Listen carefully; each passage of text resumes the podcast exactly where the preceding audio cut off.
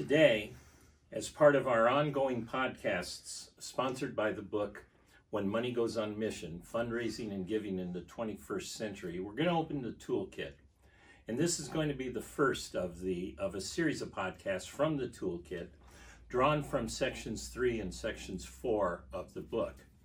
Each of the things that I'll be going through today are actually covered in separate chapters in in the book but I'm going to introduce them here, and then in future Toolkit podcasts, we'll go into a more nuanced understanding of each of the four. The importance of this is we're going to be looking at missions philanthropy.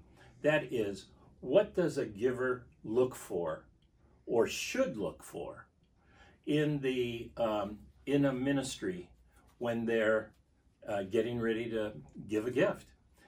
Uh, it's about leadership and money. Um, and so there's four things that I looked at in the many years that I served in an executive director role in a missions philanthropy. And the four were this your purpose. For those of you listening, I'm drawing on a board and I just wrote the word purpose. The second is your character. The third is your idea. The fourth is your track record. And if you're familiar with the book, all of these working together should give a fuller understanding of the communion of giving and receiving. And for those of you actually watching this podcast, you've now realized that I flunked penmanship in school. Okay, let me take these in order and why they were important as I um, as I did my work. Purpose is where we connect. The foundations where I worked had a purpose in giving. At First Fruit, we had three uh, big ideas of what we were looking to fund evangelization, holistic ministry, and leadership development. And so, if you're and working um, in the majority world and in places with less than a first world economy. So, if you fit all of those criteria, then there was at least the beginning of a connection a place where we could begin the conversation.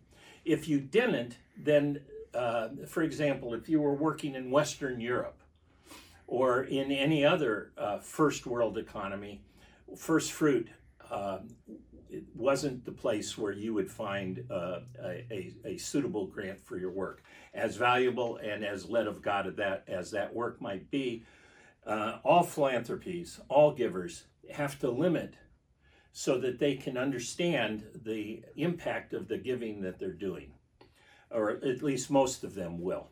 And so we start at purpose. Then the next thing I would look at is your character.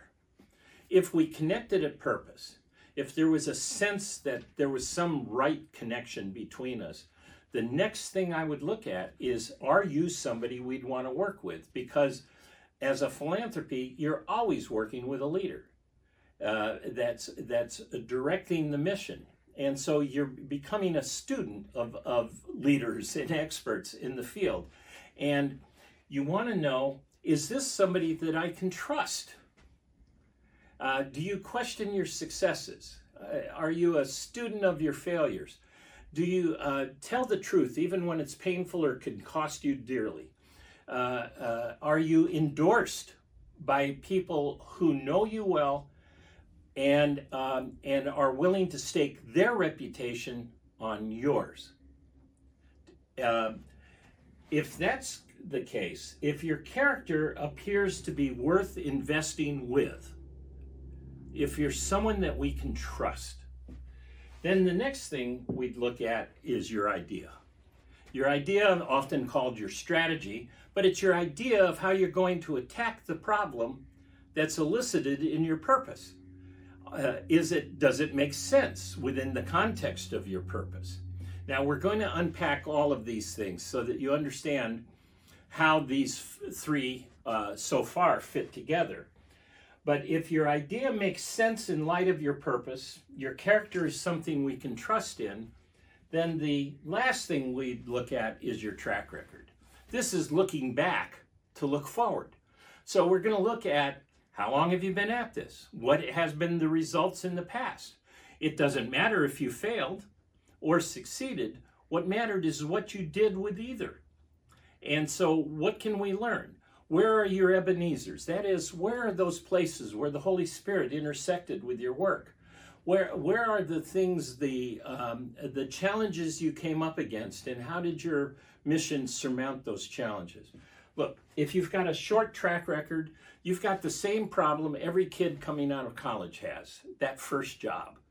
How do you get the first job so that you can develop a track record? How do you get that first grant so that you can develop a track record? It's a paradox, but it's one that we all face at some point.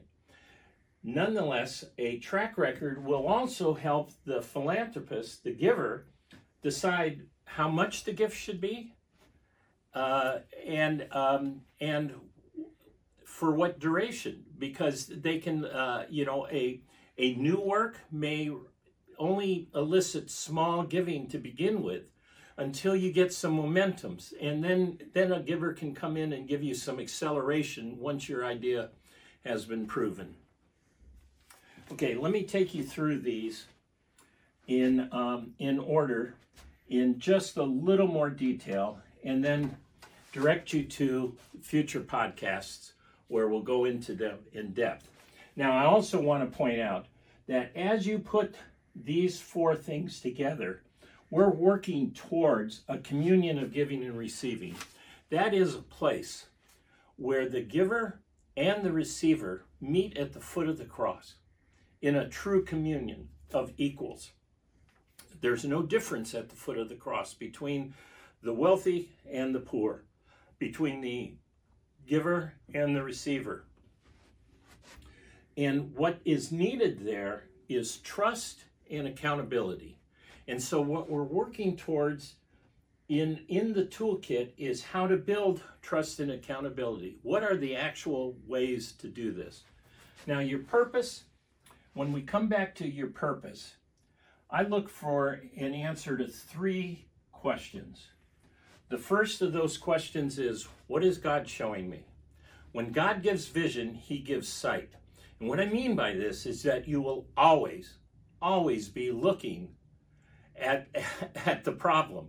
It will bedevil you. You can't get away from it. Everywhere you look, you see that issue at play.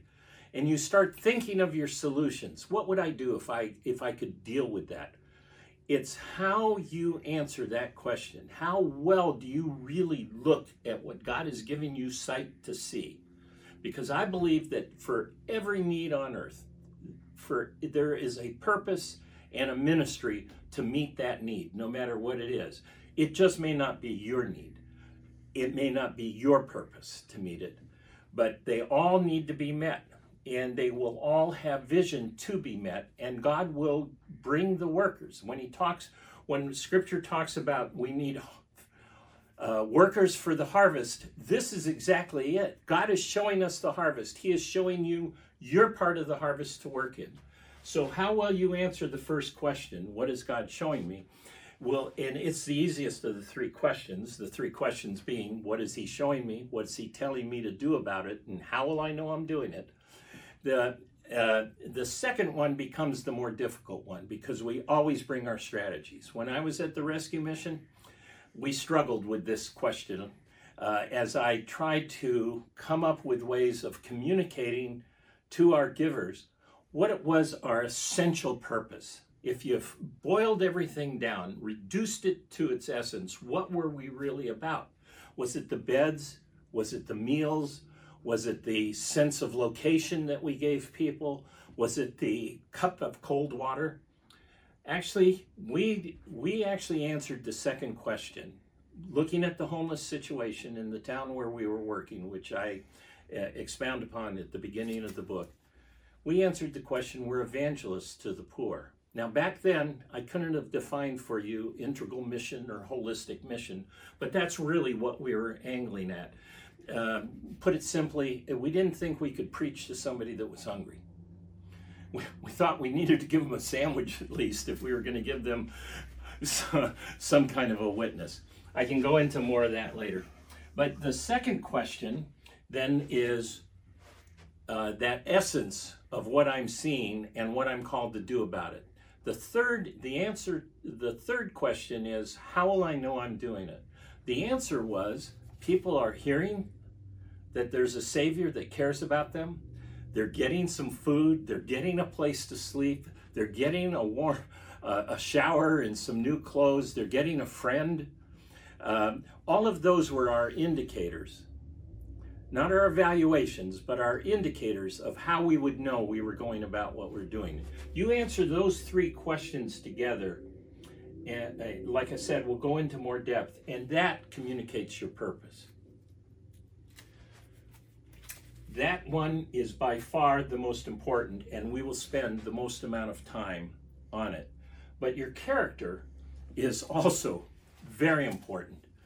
Um, in the book, I tell the story of Phil Butler. The first grant I ever made was to follow up a failure of a previous grant that had been made by the foundation just before I came to work there. They had gotten, Phil had gotten $50,000 to bring all of the broadcasters that were sending uh, evangelistic messages into Russia during the height of the Cold War to get them together to compare their frequency, the azimuth, that is the direction their single sideband uh, radio broadcasts were going, uh, the type of programming, the timing of the program, get them to put their schedules and such on the table, and no one showed up.